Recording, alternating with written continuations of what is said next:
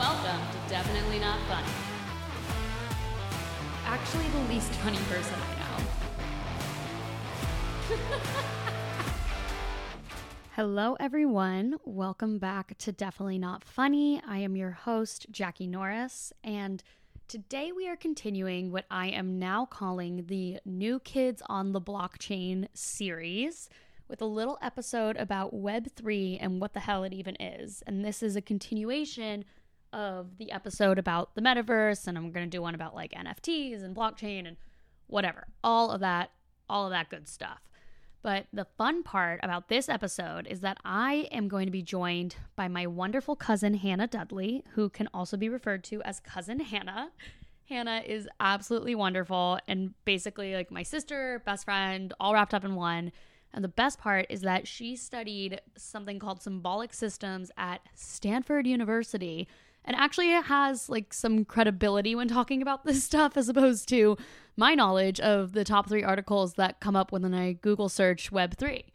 So, without further ado, let's give a warm welcome to both Hannah Dudley and Web 3.0. Hi Hannah, welcome. Thank you, Jackie. It's so exciting to be here.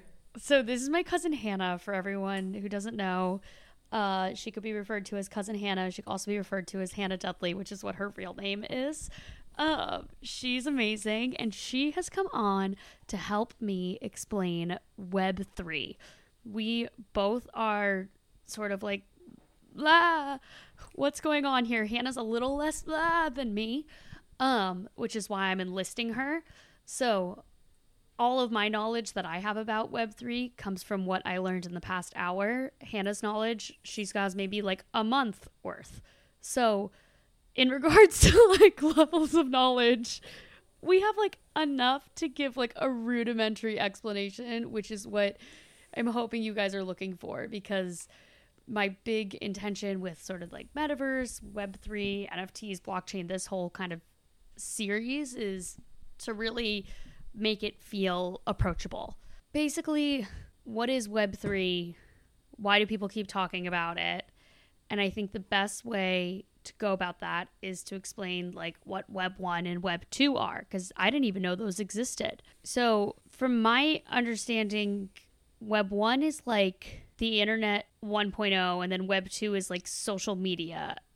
Do you have a better understanding of that? Yes. So that's that's exactly exactly what it is. Web one, the, the first the first version of the internet, the first design of the internet. Web one is imagine you know very basic HTML websites or blogs where people could go on the World Wide Web and create their own website and write and post on the website. The important thing about Web 1 is that it is a one way flow of information. So someone oh. could post on the website, but there wasn't necessarily the advanced feature of being able to respond directly to that or to have, you know, to have more of an interactive experience on the internet.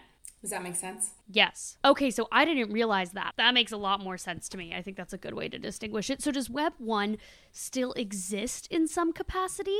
Like would just a website be considered Web 1 or no, has everything all like transitioned to Web 2 now? I mean, in theory, that is like websites today maybe the most advanced version of what the people who created Web 1 were going for. Like to build, for people to be able to have a platform where they could share their ideas, their thoughts, um, whatever it is they want, and like broadcast broadcast it on what is the internet. So someone on the other side of the world could have access to it. Uh, although, again, I guess disclaimer for all of this is that I could be very much wrong. So if you're listening and I'm wrong, please correct me. This well, is... what I will say is what I was gathering from like the one thing I gathered from a lot of my research on web3 whatever. By a lot of my research, I mean the two articles I read. Um an hour ago. But what I was gathering from it is that similar to the idea of the metaverse is it's like everything's kind of speculative and there's no real definition for web3 yet. So all of this stuff like when we talk about it and then when also like when other people talk about it, they're like they sort of know what they're talking about, but it's not really there yet. Well, yes, it's not really there yet, but also a lot of the people who are talking about it are we I mean, I wish I had more technical expertise, but maybe if we had the engineers and the designers Coding and stuff, who yeah. are building these products, they may have the true answers. So as a consumer, as an average 20 something year old person who uses the internet every day, yes, maybe when we're talking about it, we don't really know, but there are people who do really know, and they're they're the ones who are actually building this stuff. So I guess maybe we just keep looking to them. I don't know, but I do think there are people who do know, but the majority of the population does not. So that's important to remember. Yep.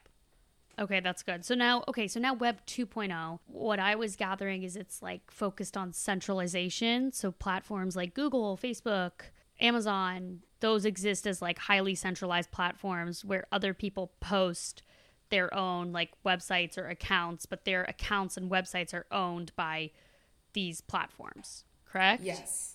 Yes. So Web 2 is the internet of today. That's what we we probably both of us use the majority of our time that we spend online. Yeah. Or really because we're we're breaking into Web 3 now. So Like this it is- podcast is Web 2. Yes. Um, Okay. This podcast is Web 2. Um, I think the easiest way to think about Web 2 is like you mentioned, um, using the example of social media, um, Instagram, Facebook, TikTok. So, like I said with Web 1, that is a more so one way flow of information. With Web 2, you get more two way flow. So, I can post something and you can react to it. We can we can have a live dialogue. We can immediately share things and respond to them. You know, us right now we're talking live on you know, a Zoom or even on something like a an Instagram live or a TikTok live. Yeah. That's that's a prime example of immediate two-way flow of information. You can have a very interactive experience and the important thing to remember is as you said, a lot of that interaction happens on a platform that is centralized and owned by a large entity. And today these entities Yeah. are very siloed, right? So Yes. What do you mean by siloed? so when I say siloed, I mean we don't have the same account to log into all of our most used social media platforms. I don't have the same account or login for my Snapchat Instagram and as I TikTok. do Yeah. for my Instagram or my TikTok. So what happens on those siloed platforms is owned and run by those separate organizations. Okay. And so they so the idea is like they own your account. Yes, and They could delete your account whenever they wanted. They own it. Mm-hmm. and it's a, a siloed experience for the user. Like I, I don't have a seamless transition between my TikTok and my Instagram. It's I have to, you know, go back to Yep. my home screen and go into the different app or I have to use a different password. There's there's a lot more um, gates to go through because these platforms are protected by these large companies. Okay. So then dun, we get to web 3 and that is from my understanding based on the blockchain and it's decentralized and it's like platforms and apps that are built by users and owned by users. Is that correct? Yes. I think that is correct. Again, we're we're both still learning here. It is Okay. it's owned by users and But how is that different from like Mark Zuckerberg owning Facebook? It's like if I created, and you might not know the answer to this, but this is like what's really confusing to me is like if I created a an app on web3 that like lives on the blockchain and I'm like the owner of it, how is that different from Mark Zuckerberg creating Facebook on the internet? Because Mark is a single person who owns or he doesn't I don't know if he owns all of Facebook, but Well, yeah, yeah, yeah. he is the one who He did at one point.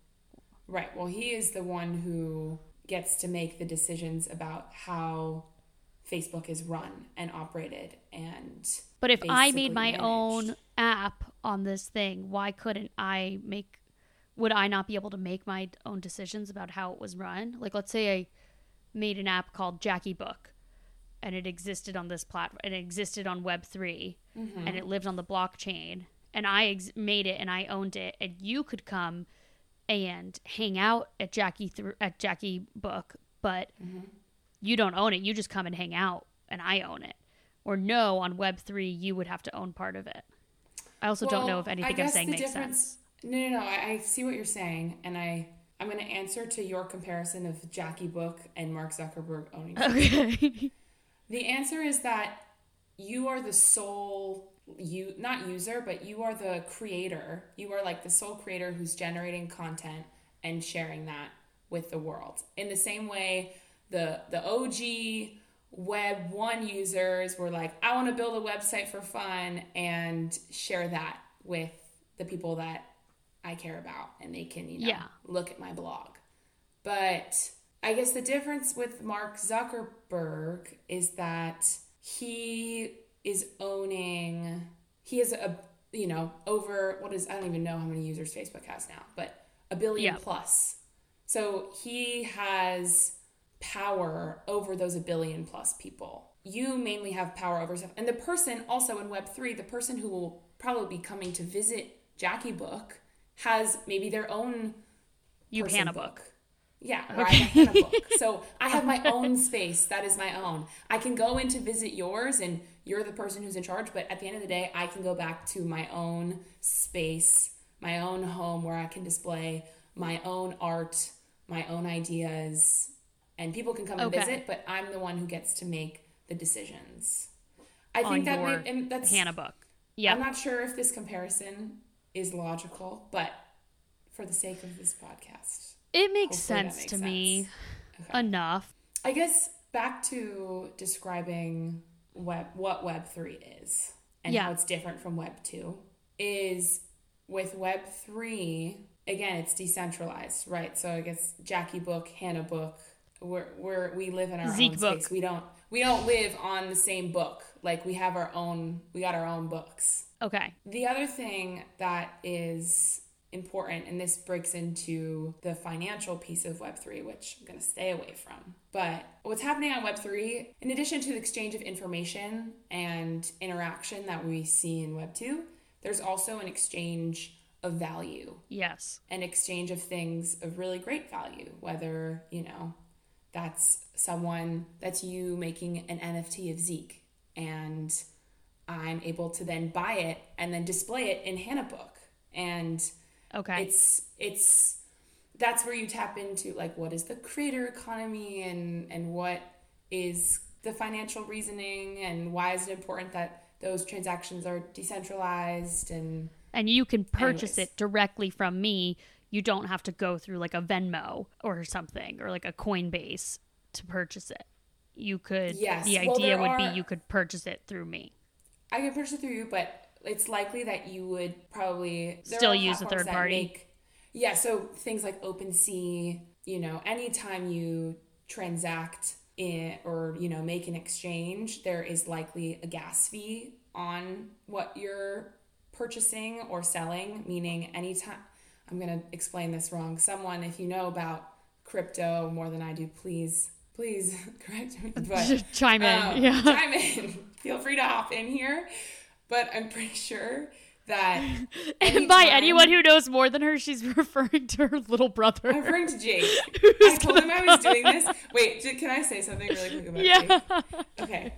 I told Jake I was doing this and I was going to come on here with you because all of my knowledge comes from being inspired by by Jake and Jake's her little well, brother. as well as my dad, Andy, who have become both obsessed with this world over the past two years. Um, and I told him that I was doing this, and he's now actually working essentially as a Web3 blockchain uh, consultant for a sports marketing company, which is really cool.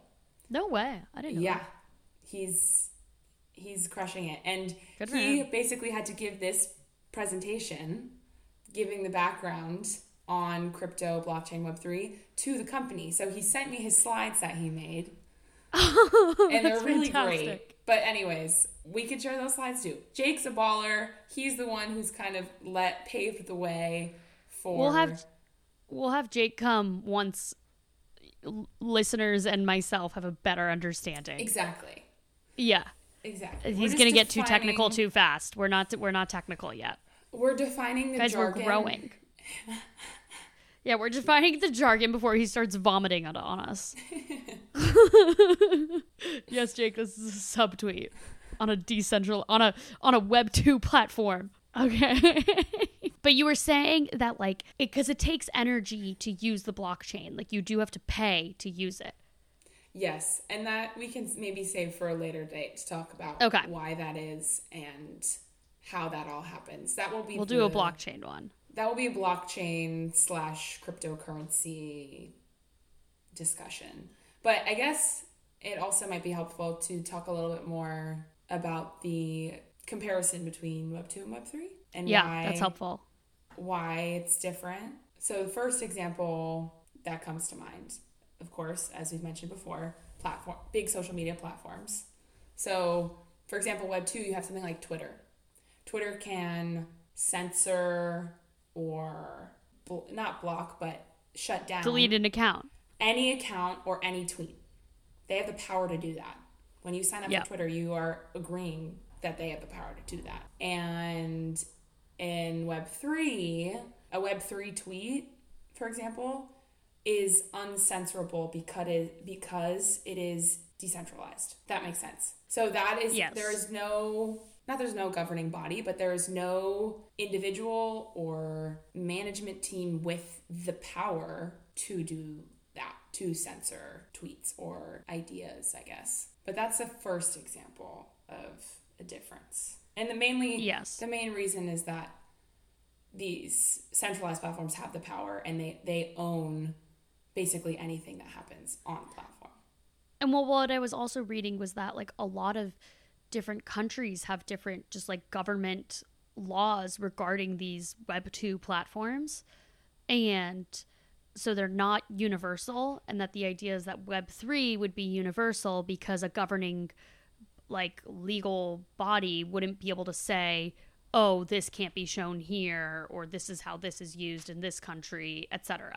Yeah, I, I think that leads into one of the major arguments for Web3 is that it is more accessible to more people globally. I think, I feel like, but there's also risk for it to be much more dangerous. yes, there definitely is risk, but in terms of the accessibility point, for example, bank accounts. Not everybody can open a bank account. It's kind Yeah. of it's a it's a given for a lot of people in the United States, but not everybody has the power to open a bank account. It's not necessarily something one can just do if, you know. Yeah.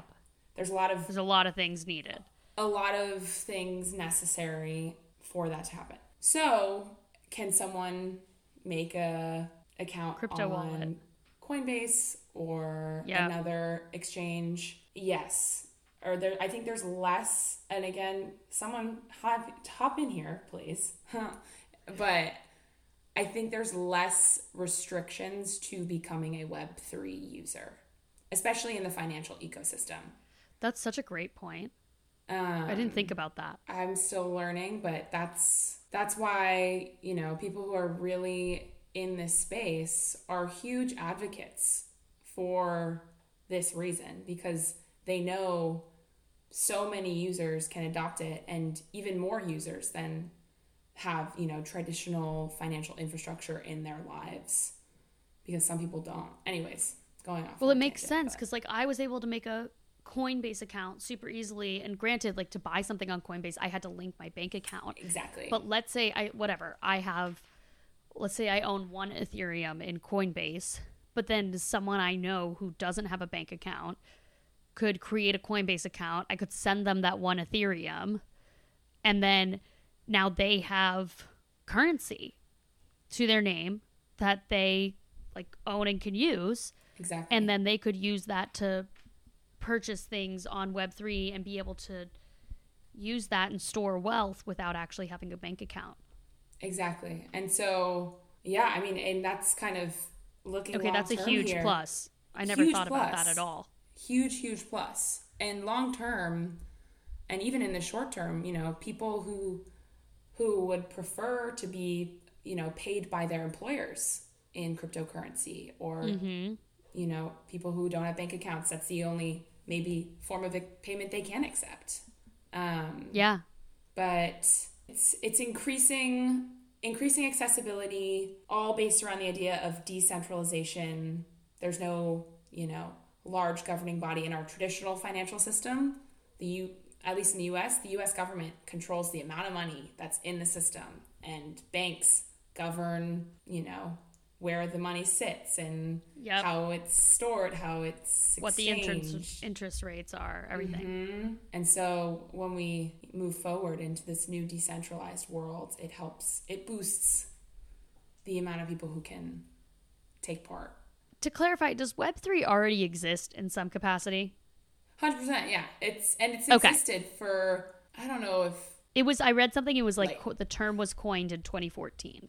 Yes. So when Bitcoin, when the Bitcoin white paper was released and Bitcoin became a thing. By the way, Yep. a white paper Yeah, I was about to another, is another term that you might hear a lot. A white paper is essentially think of it like a thesis essay. So for us students out here, like these these people who built these products, from my understanding, sat down and wrote out in a very you know clear, logical way why they built what they built. And it's a lot what a lot of cryptocurrencies and things in web3 come back to is like their their white paper. It's essentially a, a creed of this is why we're introducing this to the world. This is why it will be of use. This is how it works. Um, Okay. Kind of like a business plan. like a it's a business plan, but it's more. I would describe it as more like a descriptor? page. Yeah. Okay. Okay. So there's a Bitcoin white paper, there's an Ethereum white paper, and they're pretty technical, but some of them are also not as technical. Like the Bitcoin white paper, I don't think has changed since 2013 14. And those rules still apply, which is pretty Yeah. incredible, you know, nearly a decade later. It's How crazy. the fact that that technology and its intentions, its impact has just been crazy. Yep. Crazy, crazy. Wow. Okay. And then I also found some critics of Web3, including Elon Musk and Jack Dorsey. And Jack Dorsey basically said it's ultimately a centralized entity with a different label, which is interesting. And he's saying it's basically owned by all the VCs and everyone investing in it. But that kind of seem I don't know where that stands. And then Elon Musk has my favorite, where he just said, "Has has anyone seen Web 3? I can't find it."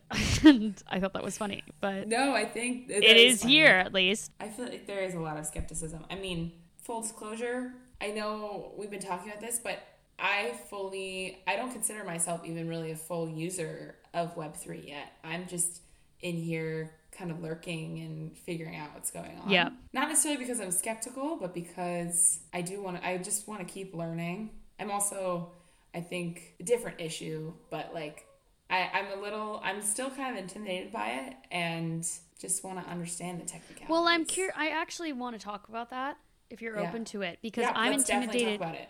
Let's talk about it because I'm intimidated by it too.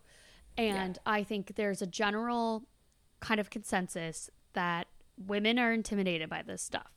Girls do there's all like all these memes about it like why like guys are super into all of these things and super into web3, blockchain, crypto, whatever. And girls are like I couldn't give two shits and this is overwhelming and this is intimidating and I don't know how to deal with this. Why do you like why do we think that is? Well, and I have opinions, and I'm sure you do too. no. Let's talk about it because this is Yeah. really what I'm fascinated by. Yeah, yeah. the meat, the psychology behind all of this is just Yeah. crazy. And I still don't. Again, I wish I knew more. I want to know more, but even considering myself as like a as a use case, exactly from your experience. Yeah. I would say as a, and this is going to be sweeping assumptions here. Sweeping. Yes. But as a, at least in the world that I have existed in, and like me and my my girlfriends, I have like amazing, so smart, talented, bright friends. But we, our time as women growing up, we don't we don't talk about money very much. We don't No. We don't talk about investing. We don't talk we don't you know we don't bet on sports. We don't talk about the stock market. We just we spend our time our brain space is is you know in different areas. Yeah, uh, at least for me like i Yeah. love talking about relationships with friends or you know talking about current events or talking about our line of work and more stereotypically i also love talking about pop culture or Yeah. you know anything beauty and fashion like that's stuff that i also really enjoy anything entertainment and that's Yeah. also you know nature of the people where i live in where i'm living people i'm And also surrounded what we're fed. Like what, what we're, we're fed, fed, by culture and 100%. society and stuff. Like Mm-hmm. what we're told to like, what we've always been told to like and be interested in, Mm-hmm. and what we're told we're supposed to talk about. And I think I think women and girls are told not to talk about money, especially success with money, and being interested in that stuff because it's deemed threatening. Um, said it. That's my blanket statement. Yeah. No, I, th- I think it's it's deemed threatening, but I also think as with a lot of spaces that are male dominated, if you don't see it, it's hard to become it if that makes sense. If I don't Yes. if I'm not surrounded by or I don't, I'm not learning necessarily from female investors or operators or engineers that are crushing it in this space, it's going to be harder for me to feel like, even subconsciously, like it's a place that I will belong, a place where I will, you know, have the room and the comfort to learn and mess up and be able to make something in that space. Anyways, I think there's a lot to unpack here, but I Yeah, agree and I with think, the like, threatening piece. even with the way we're talking about it right now, like I think both of us have really prefaced like we don't know a lot about this. We don't we're saying this, but we don't know everything about it and like cuz that's how we're taught to talk about things. That's how It's girls so and women are taught to talk about things. But if our brothers were talking about it, they'd be like this is how this is and this is how that is and I read this that said this and this is what it said and this is what it is. Yeah. Because that's what they read and that's what it says and like and they know that, but we are not allowed to have room for error and i think we're constantly taught like don't over assert yourself don't over assert yourself. Make it very clear like i'm not trying to say i know everything. I'm not trying to say i'm always right. I'm probably wrong. Like chances are i'm actually just definitely wrong. Don't even listen to me. You should turn it off. Like whatever. And i think this goes back to generations and generations of standards for women. But then we don't even want to have conversations about it or we don't even want to ask about it because we're like i don't know like this is i don't know that much and i'm not going to pretend to know that much so i'm just going to sort of sit in the back and like you can do it and it sounds complicated and i think the vocabulary and the dialogue around it then gets highly technical and complicated. Like even me just reading these articles earlier today that are kind of like basic literally the titles like what is web 3 after four paragraphs i couldn't keep going. It was so it was so highly technical and complicated and so you see that and the only reason i kept doing it was because um, I needed an episode, so I did it. But otherwise, I would baby. completely. Otherwise, I would have been like, you know what? This is not my space. This isn't my area. Like, I'm just gonna go sit and do something else. Like, this is not. This is not for me. Um, No, and I can't keep up. But we can keep up. We can. We're just told not to. And I think, first of all, there are so many amazing, incredible, badass women who have paved the way in science, technology, engineering, mathematics, STEM, like that.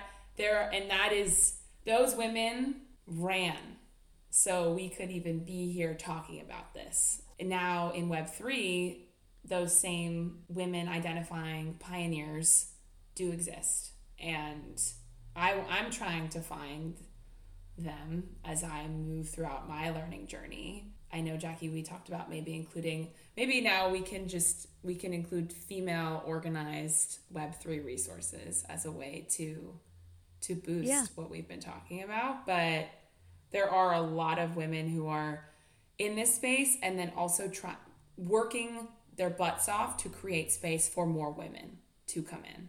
So, I think we're at this really cool transition point because now with Web3, we get to build this world reflecting on everything that happened in Web 1 and Web 2. And how can we make it the most accessible, technically, also even like psychologically accessible? Yeah. How, how can we do that? And I think there's a lot of amazing organizers who are working to make that happen. So I'm excited to keep going. I love it. Okay, well, I mean, I think this is exciting. I think we're starting to unpack something. I hope everyone who listened realized that, like, you know what, maybe you could engage in Web3, and this is literally only the beginning of us figuring it out and jumping on the bus and making sure that we're there when the bus arrives and we are part of the conversation and we're leading the conversation. So excited for everyone. I hope this sort of helps some people. I think it helped me. And you know what? It's my world at this podcast. So if it helped me, then the goal was accomplished. If it helped you too, though, that's even better because community. Okay, it's time for me to stop talking. Hannah, do you have any final words? Oh, I am just so happy that we got to do this. This was so much fun. I love you. Yeah. This is awesome. I love you so much. Okay, thanks, Han. Mwah. Did you laugh? I didn't.